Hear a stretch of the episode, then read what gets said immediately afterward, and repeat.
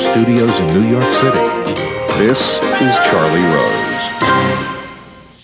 Jack Ma founded Alibaba out of his apartment in China 16 years ago. Today, it is the largest e-commerce company in the world. Over 100 million buyers go to its site each day. Last year, transactions totaled $248 billion, more than those of eBay and Amazon combined.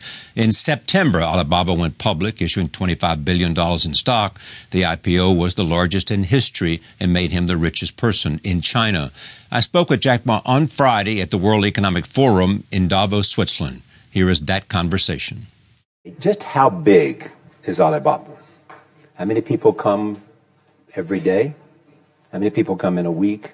Uh, how fast is it growing? Yeah, we have uh, over 100 million buyers visiting our site, shopping our site um, every day. And we created 100 uh, million, million every day. We created um, uh, 14 million jobs for China directly and indirectly. and um, we grow from 18 people to 30,000 people, 18 people in my apartment, to now we have four big campus. Compared to 15 years ago, we were big. But compared to 15 years later, we're still a baby. How big will you be 15 years from now? I think 15 years ago, I told my team that um, 15 years, in the past 15 years, we grow from nothing to this size.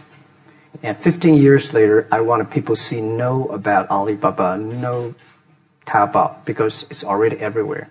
I want 15 years ago when we talk about what is e-commerce, why small business can using this e-commerce, this internet, can do business across the nation. And I hope 15 years later, people forget about e-commerce because they think it's like electricity. Nobody thinks it's a high tech today. Now, this is something that I don't want 15 years later. We still walk on the street talking about why and how e-commerce can help people. Talk about the IPO. You, did, did it exceed your expectations? Well, it's a pretty small IPO, 250 Yes. Yeah. The largest IPO in the history of Wall Street. Of we raised. We yeah. We and raised. Number two was a Chinese bank. Thank you. I I uh, I remember year 2001. We went to uh, raise some five million, three million venture capitalist dollars in the USA, and got rejected. And I said we come back